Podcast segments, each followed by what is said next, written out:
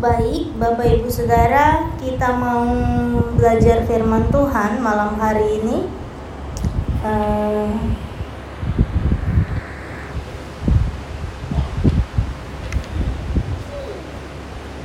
saya percaya kalau kita mengingat uh, bagaimana tahun lalu kita ada di tempat ini ya tahun lalu selepas Natal badai Covid menerpa gereja kita. Semua hampir semua kena. Tapi puji Tuhan uh, Tuhan selalu tolong kita. Dan kita percaya bahwa kalau orang lain menganggap uh, tahun ini tahun yang maka akan menjadi semakin berat tetapi buat kita tahun ini adalah tahun kemuliaan Tuhan. Amin. Amin.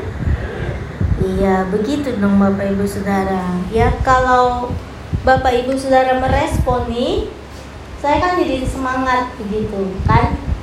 Dah uh, supaya kita semakin uh, bersuka cita mendengar firman Tuhan. Amin. Kita percaya bahwa tahun ini Tuhan akan menyatakan kemuliaannya dalam kehidupan kita. Halo, ini nanya loh. Bapak Ibu Saudara percaya bahwa tahun ini Tuhan akan menyatakan kemuliaannya dalam kehidupan kita? Amin. Saya tahu bahwa mungkin di awal tahun ini ada masalah, ada sakit penyakit, ada berita yang tidak menyenangkan. Tetapi karena firman Tuhan e, di awal tahun ini bicara tentang let's shine, mari bersinar, bahwa kemuliaan Tuhan akan nyata dalam kehidupan kita kita mau mengamini itu. Amin. Jadi kita bisa bilang tadi kan uh, Ibu Rika nyanyinya tuh apa yang suruh sebut nama Saudara nggak sebut loh Padahal disuruh sebut nama Bagian yang mana itu? Rika diberkati Yang lain nggak sebut nama ya saudara ya Jadi yang diberkati Rika ya Rika diberkati Rika dilimpahi katanya begitu ya. Ini adalah perkataan iman yang harusnya kita nyatakan di tahun yang baru.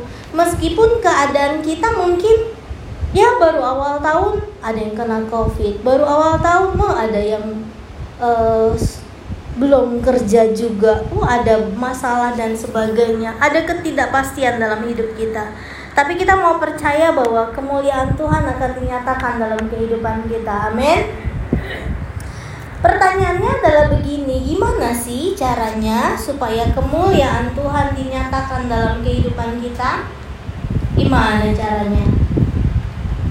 Baik kita buka Alkitab kita di Mazmur 29 ayat 9 sampai 10. Bapak Ibu Saudara lihat di LCD ya. Apa katanya? Angkatlah kepalamu, hai pintu-pintu gerbang. Dan terangkatlah kamu, hai pintu-pintu yang berabad-abad, supaya masuk Raja Kemuliaan. Siapakah dia itu Raja Kemuliaan? Tuhan semesta alam dialah Raja Kemuliaan. Selah. Nah, Bapak Ibu Saudara, firman Tuhan hari ini katakan angkat kepalamu.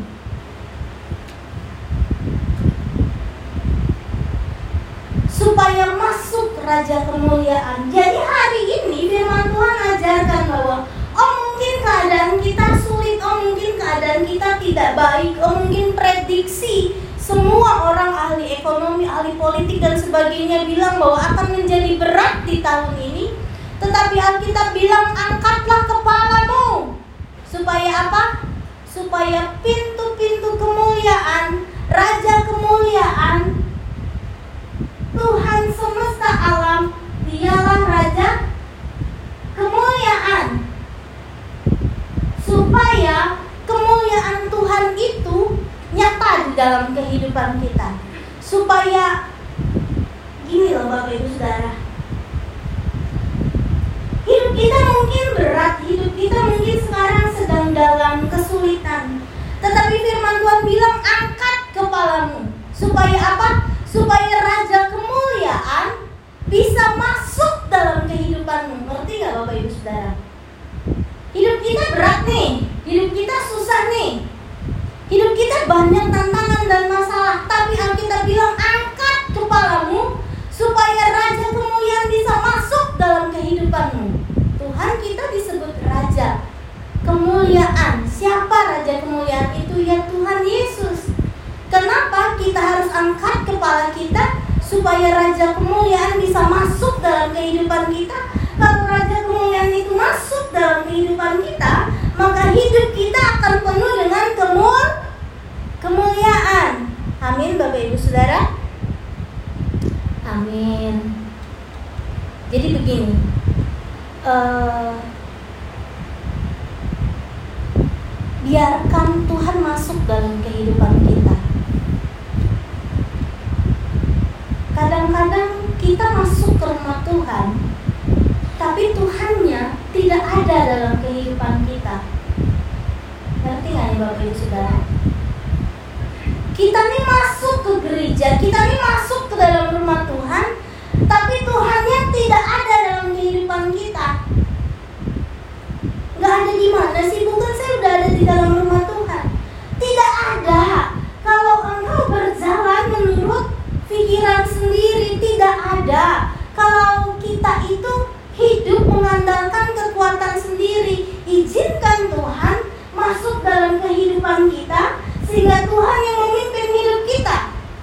Kalau Tuhan memimpin hidup kita, maka kemuliaan Tuhan akan nyata dalam kehidupan kita. Mengerti Bapak Ibu Saudara? Siapa raja kemuliaan itu? Raja kemuliaan itu adalah Tuhan Yesus. Allah kita yang kita sembah. Ibrani 1 ayat 3 sampai 4 ia adalah cahaya kemuliaan Allah nih kata Alkitab.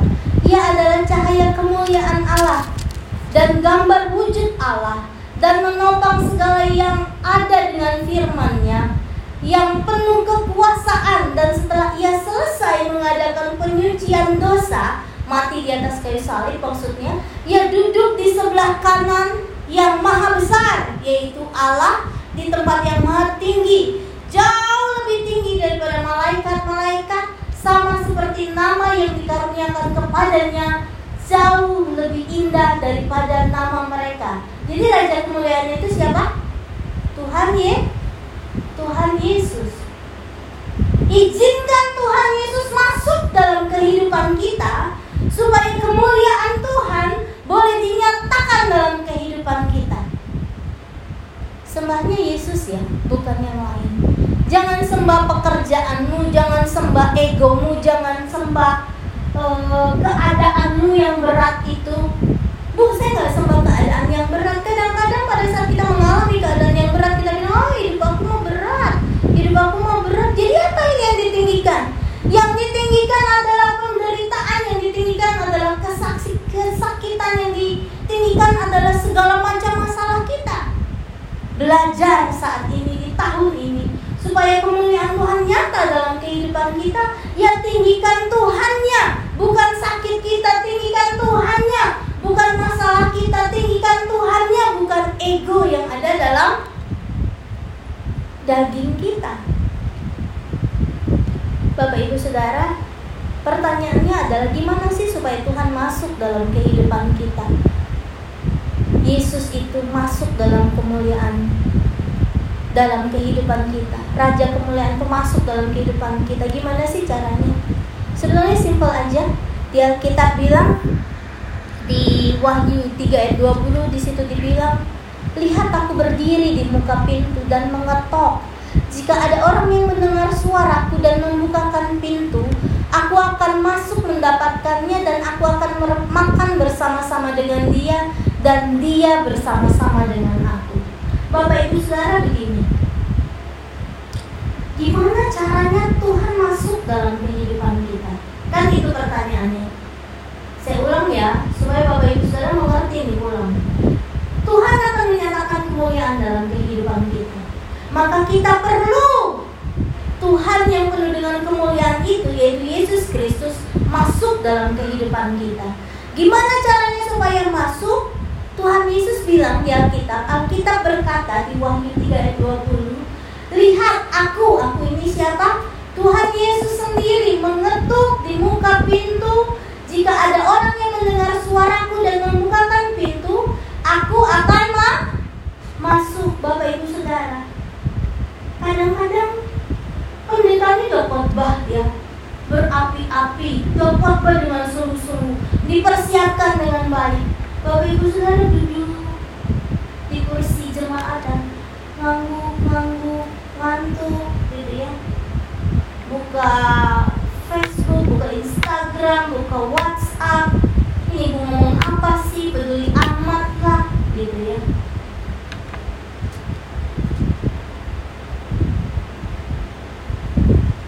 Yang pimpin pujian udah bilang, ayo semangat, ayo bersuka cita. Terus diam aja.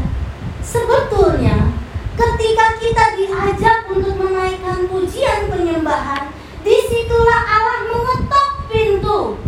Dan supaya saudara meresponi ketukan pintu itu, membuka pintu untuk setiap pujian tadi, pujian yang membangun iman, pujian yang mengangkat setiap luka hati yang mengangkat setiap penyembahan kepada Tuhan boleh masuk dalam kehidupan kita dan hidup kita dipenuhi oleh kemuliaan Tuhan. Tetapi kita memilih untuk tidak meresponi pujian penyembahan itu. Pun halnya ketika firman Tuhan disampaikan, ayo tahun ini tahun kemuliaan Tuhan. Ayo um, taruh iman dan pengharapan kita di hadapan Tuhan. Saudara cuma mau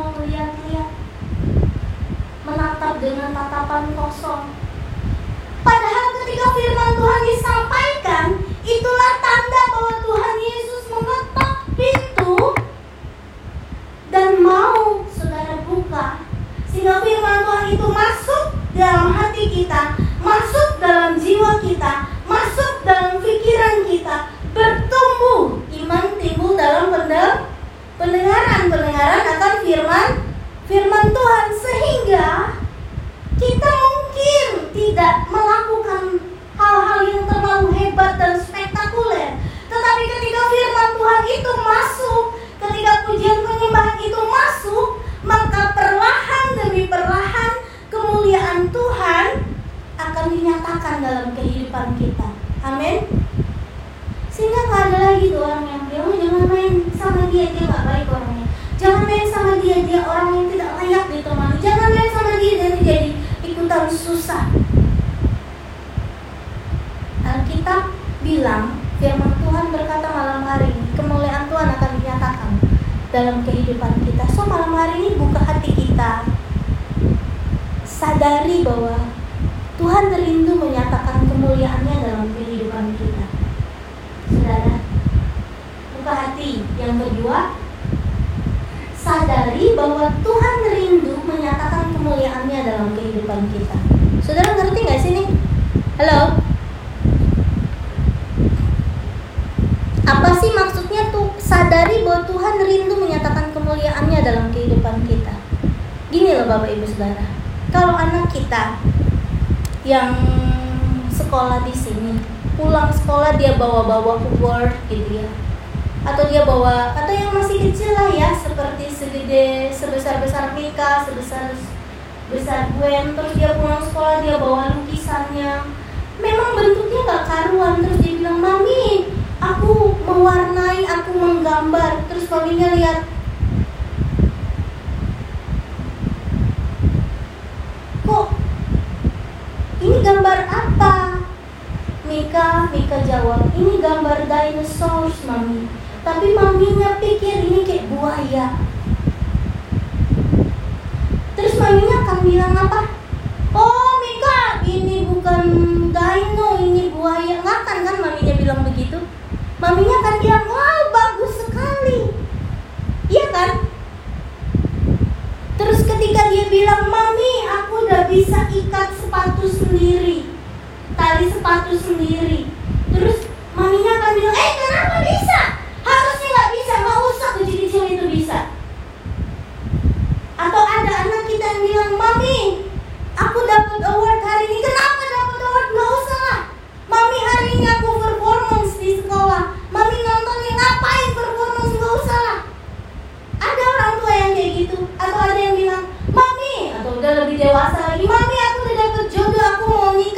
tinggal datang e, semuanya sudah aku lakukan sendiri biaya sendiri.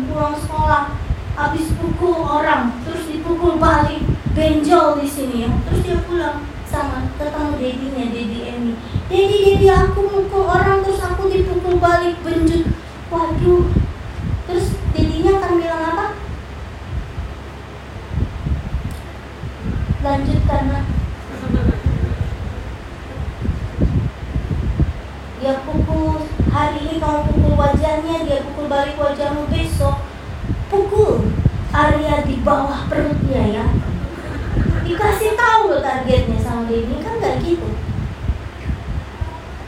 Terus besoknya ketika diantar sekolah gurunya bilang aduh Eden ini kemarin make mistake dia pukul kawannya dan sebagainya. Terus jadi Emi akan apa? Dia bungkusin baju ke suitcase terus saya Eden sekarang mau tidur di luar? Enggak.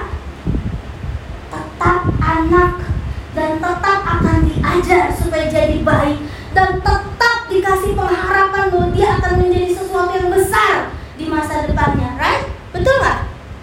Itulah Tuhan yang rindu kehidupan kita itu penuh dengan kemuliaannya. Amin. Ini Bapak Ibu Saudara ya. Apa sih kemuliaan Tuhan yang akan dinyatakan dalam kehidupan kita? Apa saja yang akan Tuhan nyatakan dalam kehidupan kita. Kemuliaan Tuhan apa aja sih yang akan terjadi di hidupku? Saudara mau apa? Coba saya tanya nih. Kemuliaan Tuhan apa aja sih yang akan terjadi dalam kehidupan kita? Coba saudara mau jawab apa? Satu, keselamatan. Dua, muzizat. Tiga, kelepasan Empat, berkat keuangan. Thank you. Bentar lagi saya terbang sebetulnya. Kencang banget. Selesai khotbah masuk angin saya sebenarnya. Apa sih kemuliaan Tuhan yang akan dinyatakan dalam kehidupan kita? Of course, keselamatan ketika kita terima Tuhan Yesus Kristus. Yang kedua, kita akan terima muzi, muzizat. Yang keempat, kita akan terima kelepasan. Ini kisahnya Musa. Musa ketika terpojok di depan, di belakang pasukan Firaun menyerbu di depan Laut Merah. Waktu itu dia bilang, Tuhan, gimana ini? Tuhan bilang, gunakan tongkatmu, pukul ke laut-laut akan terbelah. Kelepasan terjadi kan? Selamat menyeberang sampai ke seberang. Saya nggak usah ceritain lagi ya, Bapak Ibu Saudara udah ngerti hal ini. Bisa nggak terjadi dalam kehidupan kita? Bisa. Bukankah sering kita selamat dari kecelakaan, dari niat jahat orang lain? Bukankah sering? Itu akan terjadi juga dalam kehidupan kita. Akan ada kelepasan. Yang keempat, akan ada berkat keuangan. Saudara suka kan yang bagian ini ya? Berkat keuangan itu apa di Yesaya 60? Yuk kita buka Yesaya 60 ayat 5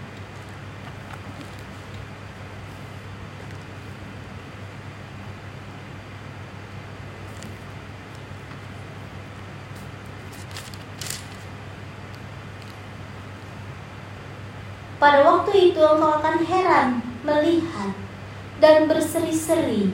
Engkau akan tercengang dan akan berbesar hati sebab kelimpahan dari seberang laut akan beralih kepadamu dan kekayaan bangsa-bangsa akan datang kepadamu. Amin.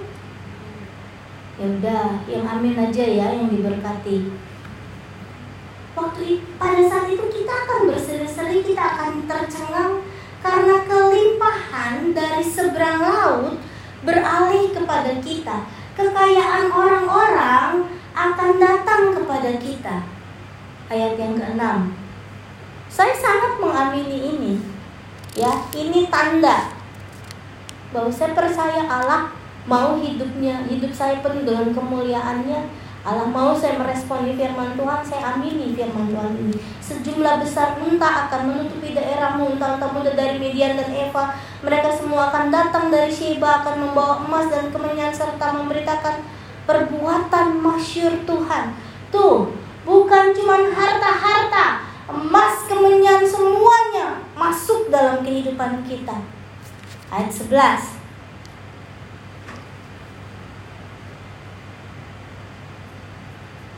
Pintu-pintu gerbangmu akan terbuka senantiasa, baik siang maupun malam, tidak akan tertutup, supaya orang dapat membawa kekayaan bangsa-bangsa kepadamu. Sedang raja-raja mereka ikut digiring sebagai tawanan. Jadi tidak ada lagi yang bisa menutup pintu berkat saudara. Semua pintu dibuka, semua berkat dari bangsa-bangsa yang lain akan masuk, tidak tertahan. Selama ini ada yang nahan nggak? Mungkin ada yang menahan. Oh iya. Harusnya saya dapat pekerjaan itu tapi saya nggak dapat. Harusnya saya dapat bonus itu tapi saya nggak dapat. Saya harusnya dapat berkat yang besar itu tapi saya nggak dapat. Harusnya saya menang proyek itu tapi tidak dapat. Kenapa? Karena ada yang menutup Kenapa tertutup? Karena kemuliaan Tuhan tidak ada dalam kehidupan kita. Raja mulia itu tidak ada dalam kehidupan kita sehingga pintunya tertutup. Padahal kalau raja kemuliaan itu ada dalam kehidupan kita, maka pintu itu akan terbuka. Semua berkat kemurahan dari bangsa-bangsa, dari musuh bahkan akan masuk dalam kehidupan kita. Amin. Udahlah ya, sampai situ aja. Terus coba kita buka di 2 Tarau, Tawarik 7 ayat 1 sampai 3. Ke, kemuliaan Tuhan itu akan dinyatakan dengan adanya hadirat Tuhan dalam kehidupan kita. Alkitab berkata setelah Salomo mengakhiri doanya, setelah selesai berdoa, api turun dari langit, memakan habis korban bakaran dan korban sembelihan dan kemuliaan Tuhan memenuhi rumah itu. Para imam tidak dapat memasuki rumah Tuhan itu karena kemuliaan Tuhan memenuhi rumah Tuhan. Ketika segenap orang Israel melihat api itu turun dan kemuliaan Tuhan meliputi rumah itu, berlututlah mereka di lantai dengan muka sampai ke tanah lalu sujud menyembah dan menyanyikan syukur bagi Tuhan sebab ia baik bahwasanya untuk selama-lamanya kasih setianya. Bapak Ibu Saudara, ada keselamatan, ada mukjizat, ada kelepasan, ada berkat e, secara keuangan, ada hadirat Tuhan dalam kehidupan kita. Bapak Ibu Saudara pernah dengarkan orang yang punya uang banyak tetapi merasa tidak ada sukacita karena tidak ada hadirat Tuhan. Tapi Tuhan menjanjikan ada keselamatan, ada mujizat, ada kelepasan, ada financial freedom, ada hadirat Tuhan dalam kehidupan kita. Ini adalah cerita tentang Salomo, anaknya Daud. Daud hidup dalam kemuliaan Tuhan. Ada tahta kerajaan yang dia pimpin. Ada kemenangan atas setiap peperangan. Ada berkat-berkat secara harta kekayaan. Ada berkat di mana dia terus ada dalam hadirat Tuhan. Salomo anaknya sama. Ada tahta kerajaan ada kemenangan demi kemenangan dalam peperangan ada berkat-berkat secara finansial, juga ada berkat-berkat untuk terus tinggal dalam hadirat Tuhan. Saudara mau sebutin siapa lagi?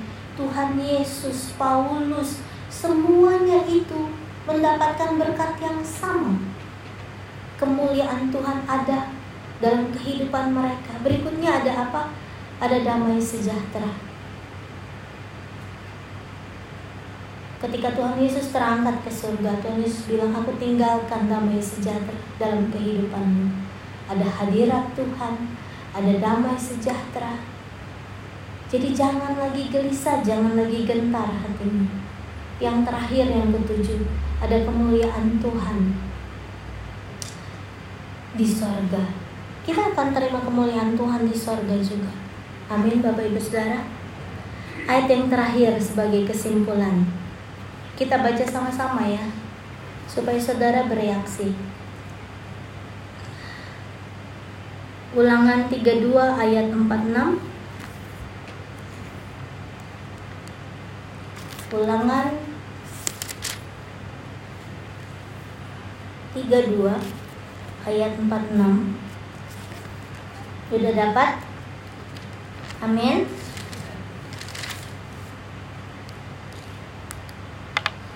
Kita baca ayat 46 dan 47 kita baca sama-sama ya biar uh, kita mengerti sama-sama. Tiga dua satu. Berkatalah ia kepada mereka perhatikanlah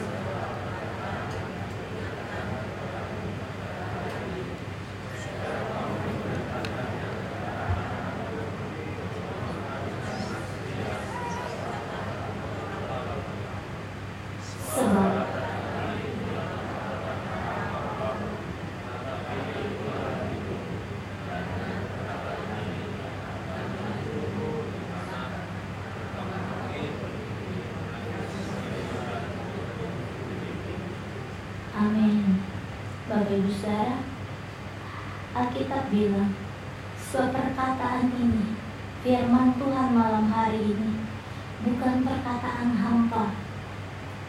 Tetapi Itulah hidupmu Dan dengan perkataan ini, dengan firman Tuhan hari ini, akan lanjut umur kita di tanah yang dijanjikan Tuhan, yaitu di surga nanti. Bahkan Alkitab bilang, kita akan hidup dalam kemenangan, dalam kelimpahan di bumi dan di surga. Caranya gimana tadi? Buka hati, yakini bahwa Tuhan sangat rindu menyatakan kemuliaannya dalam hidupmu. Memang ketika sedang ada masalah kita akan rasa betul nggak sih Tuhan akan tolong? Betul nggak sih Tuhan akan menyembuhkan? Betul nggak sih Tuhan akan membuka jalan? Betul nggak sih hutang saya akan lunas dalam tempo tiga bulan? Betul nggak sih saya akan berhasil di Australia? Kadang-kadang itu mau rasuki kehidupan kita dan kita merasa tidak mungkin. Tetapi sekali lagi firman Tuhan bilang bahwa Tuhan sangat rindu kemuliaan Tuhan dinyatakan dalam kehidupan kita. Amin.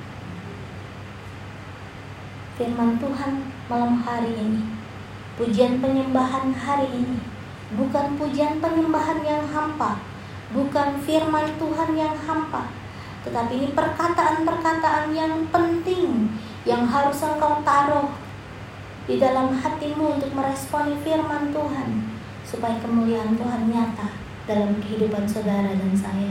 Amin. Saya jemput uh, singer pemusik maju.